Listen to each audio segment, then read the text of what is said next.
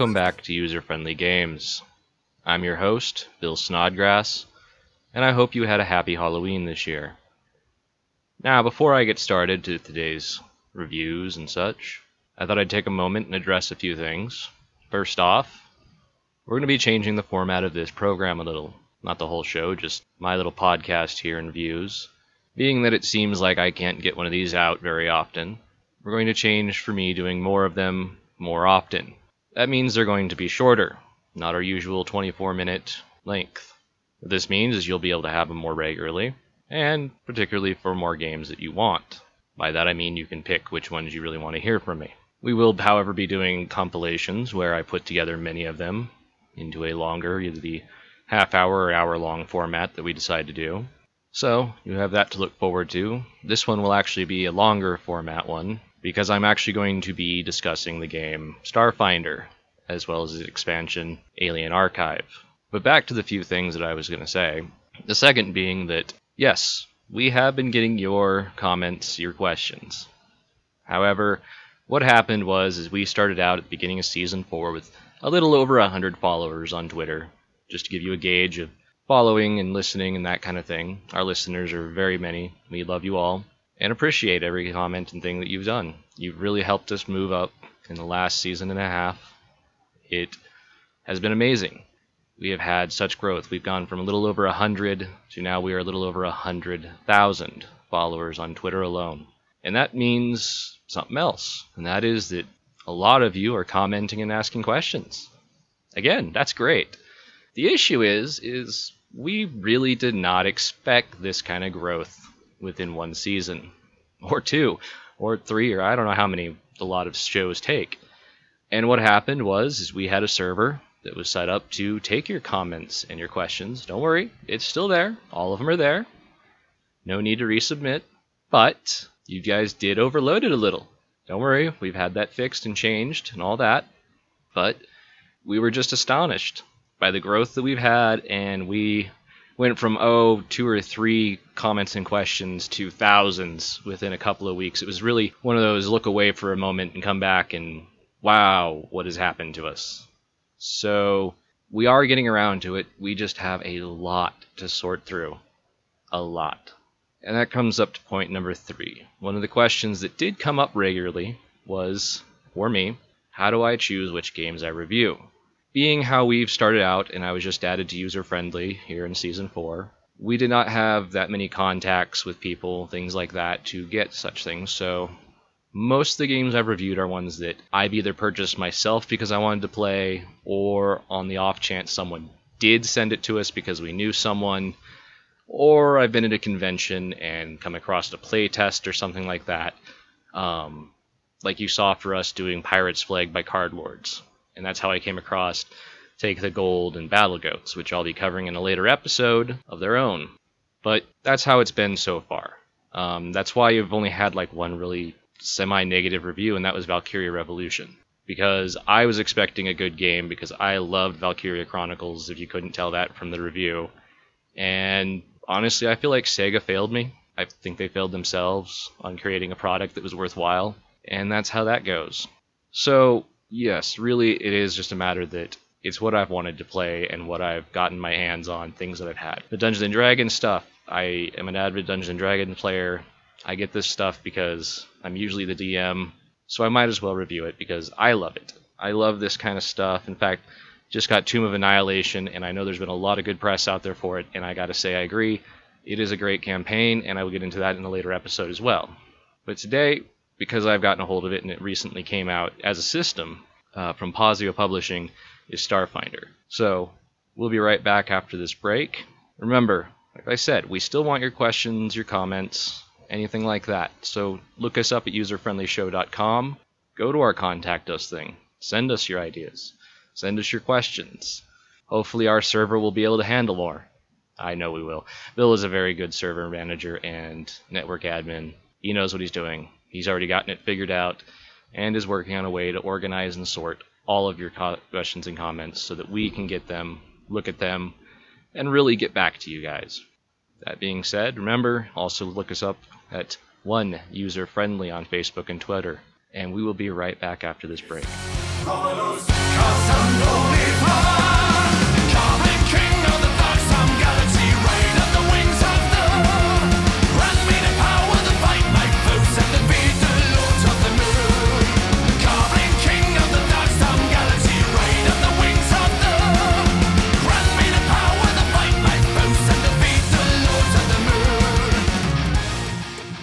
Welcome back. Originally, I had thought about doing a very lengthy, in depth review, pretty much every chapter by chapter, of the Starfinder Core rulebook.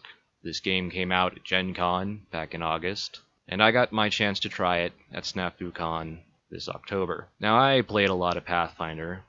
Me and my crew actually started with Pathfinder before we switched to Dungeons & Dragons 5th edition, as I've said before on a couple of shows. So, falling into this was kind of going back a little bit to my Pathfinder thing, but not having to have made up tables and calculators and all kinds of stuff. You know, getting out an abacus so I can calculate my rolls and pluses and minuses in my each attack. This game is a lot simpler that way. They've simplified a lot of things, and even just the skill list is half of what the Pathfinder skill list was. But why would you really want to try this game? Maybe it is because you're coming from Pathfinder and you want to try something a little bit more sci fi fantasy. You know, you like a mix of both. That's what I do. I mean, I like Shadowrun, but cyberpunk with magic is one thing, space travel with magic is another. This has a great setting behind it. Classes and the races are unique and interesting, and I, I don't mean unique, unique. After so many games, and I mean there are thousands of role playing games out there, the races and such do feel like Starfinder races. They are unique to it. They are fairly standard. I mean, there's the bug people, there's all kinds of different things. There's giant lizard people, the Vesk.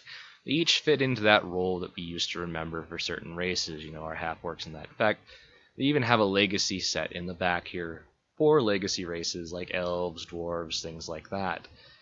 And I really give them credit for it because it does feel well that way. I feel that the game is pretty well balanced. It does seem a little off at first if you're not really understanding how the scale and balancing of it handles. And by that I mean when you're starting out, most of your weapons are only doing 1d4, 1d6 damage. At max, you might have taken a two handed melee weapon and you're doing 1d12. Your weapons have levels and things like that, and they even simplified things like encumbrance which was always such a hassle in the past that I never even cared. This one makes it a little bit easier to manage and a little bit easier to understand for everybody by changing it from fully encumbered to bulk problems. Every item has a bulk rating, you add that together, and we're talking going from a number where, oh, I can carry 600 pounds, oh, well, this weighs one and a half pounds, this weighs six pounds, da da da, to, okay, this is light, which is a tenth of a bulk, this is one bulk, this is two bulks, and you can carry 10 bulk without being encumbered. That kind of situation. The scale thing also comes into a matter of fact because one of the big things they've added is you kind of do have to go get a hex grid map. If you do tabletop stuff, Theater of the Mind, you know, you don't really need too much. But the hex grid is required for the space combat in the starships. I liked it. It was great. It had a tactical mindset. They took a lot of different ideas from a lot of different games and built Starfinder. They added in things like theme, which are very reminiscent of, say, backgrounds from Dungeons and Dragons. They added in starship combat, which I just mentioned. It's very much like X-Wing, the miniatures game, where you have the cards and you have the miniatures and you move them. In how much the turn radius is and things like that, and how initiative works. And there's a scale thing there too, because it's also really weird when you're playing on a starship and you're still rolling a 1d4 for damage. And they explain that as scale. And that is that technically, if you were attacking a character, it would be 1d4 times 10 for that specific weapon. In fact, they even say that because of different reasons, you wouldn't use a starship against a normal creature or something.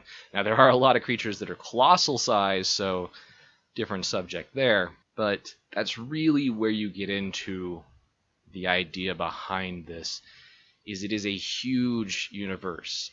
Now they gave us a really great setting.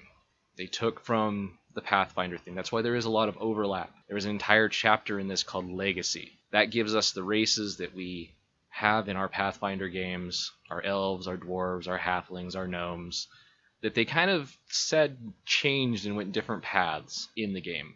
Because this is technically in Pathfinder's world, Golarion, except in the future, an event called the Gap has happened. They've developed space travel, and Golarion has for some reason disappeared and is replaced by a giant space station called Absalom Station. Different things have happened, different reasons. It gives a lot of plot opening. There are wars going on. There is an entire planet of basically liches and undead. So there is, you know, spacefaring undead. They're they really pulled together a great setting. And I think as any DM says, having resources and having jumping off points is a great one.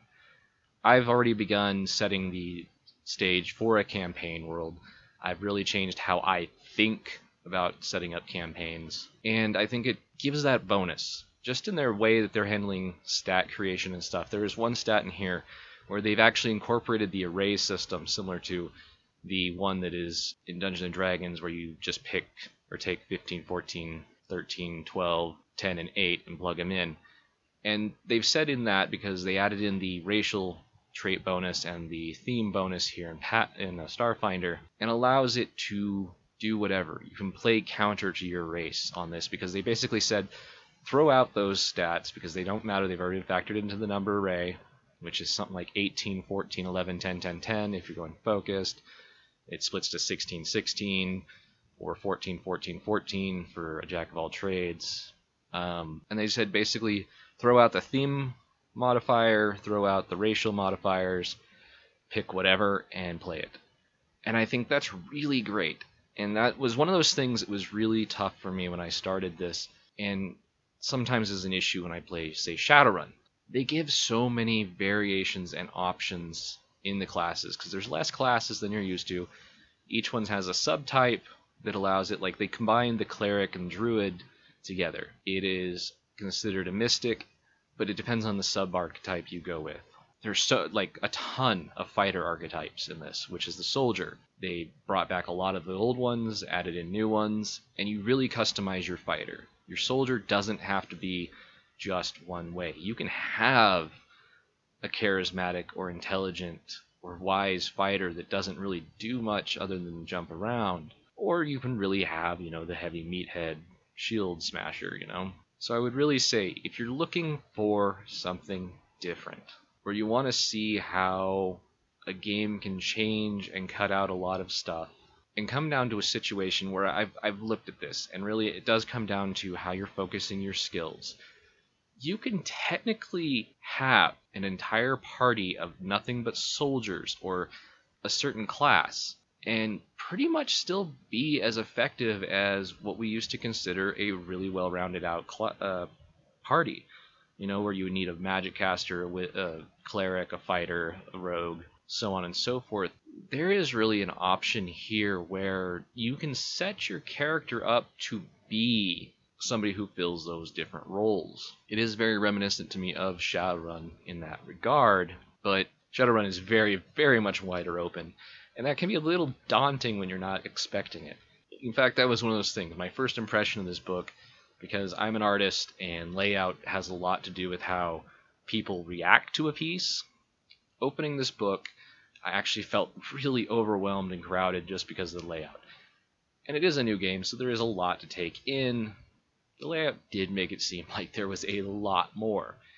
And some of it is really just getting rid of old conventions that we're used to in games like they've really tried to streamline how combat works. And by that, I mean really you only get one attack per round. There are abilities and things that give you more than one attack, but it's not really great or a reason to do it until later levels, things like that.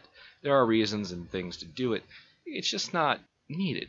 And I think that really helps keep around to the meat of what this game is the less rolling of dice you're doing, possibly the more actually talking and being in character you are, if that's your thing. If you're really into hack and slash, it still is good. It's just quicker now. You get more turns, you get more things, you have a lot more chances for loot. So, if you're really looking for something different, I enjoyed it. Go give it a try. Drop in at one of the Starfinder Society games. You know, check your local friendly game store, see if they have something going. Check your college, university, see a lot of things. I know Roll20 is going to be having one soon. They're getting the character sheets and things done according to them. I've been thinking about running a game or finding a game online for it. But go ahead, go check it out. Pick it up at your go- game store. Go look at it. Go talk to their owner. Take a look at the books. See what you think.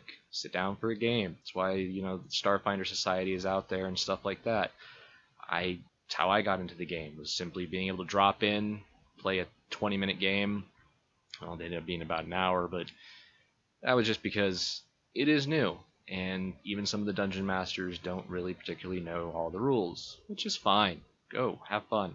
If you're into space, fantasy, sci fi with gods and swords, and if you're like me and just like all kinds of crazy stuff, go out there and pick it up. It's a good game so far. And knowing Paizo, they're going to come out with a lot more stuff down the line. They've been great with finding third parties to produce content, and I think that's really where it is. They've left it open, and I it really shows how open they want it to be in their first book for this, which is well not venture, but their first expanded piece of this, which is the Alien Archive, which I will cover in a moment right after this break.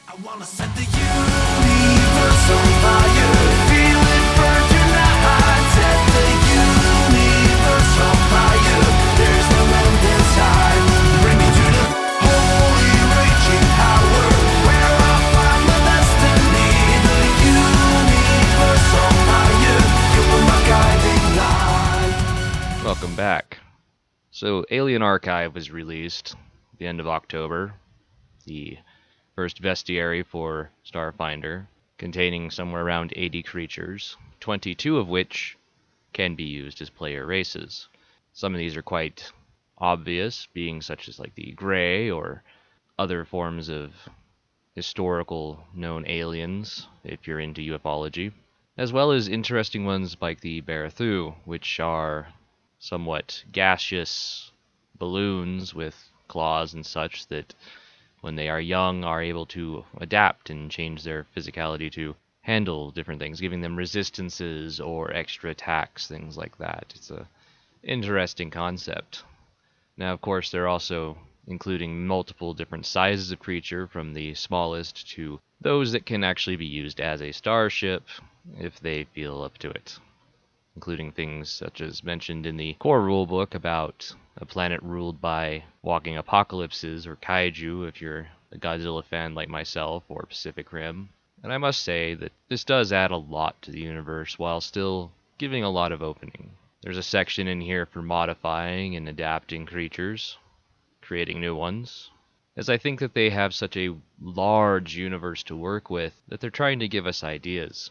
This seems to hold pretty well as they try to cover everything from what would be common, such as the AVEH, which are walking robots of death, pretty much military drones set aside to do things. If you played Fallout like I do, imagine the robots that are just set to defend places. And there are multiple other things, such as repair droids, the notorious Drow, the Necrovites, the undead templates, as undead seem to play a very big thing with the planet Eox in the game, and of course the corpse fleet being a common issue in the Pact worlds. So if you're looking for a nice expansion, add-on, supplement, this does give a lot of options. If you have players who like to play something different, there's plenty of that in here as well. I know I showed it to Jeremy, our co-host here, and he was interested in the Nuar, which are a spacefaring race of minotaurs, but at the same time he wasn't as interested in the artwork. He's currently playing a minotaur rogue in our D&D campaign. Rather interesting idea of a 8 foot tall, 300 pound minotaur suddenly disappearing, but it makes for interesting story. So again, you can check this out. See Starfinder Alien Archive. I'd say pick it up if you're already into Starfinder, as it, well, it's the bestiary for now. So until next time, remember, send us your questions, send us your comments, look us up at userfriendlyshow.com. Remember, follow us at 1 userfriendly on Facebook and Twitter. That's the number 1. As in, there are many user friendlies, but we're number 1, as my co host Bill always says. Until next time, happy gaming. User Friendly is copyright 2017, User Friendly Media Group, Inc., all rights reserved. Music used under license. Opinions expressed on this show are those of the hosts and guests and do not necessarily reflect the views of User Friendly Media Group, Inc., or this station.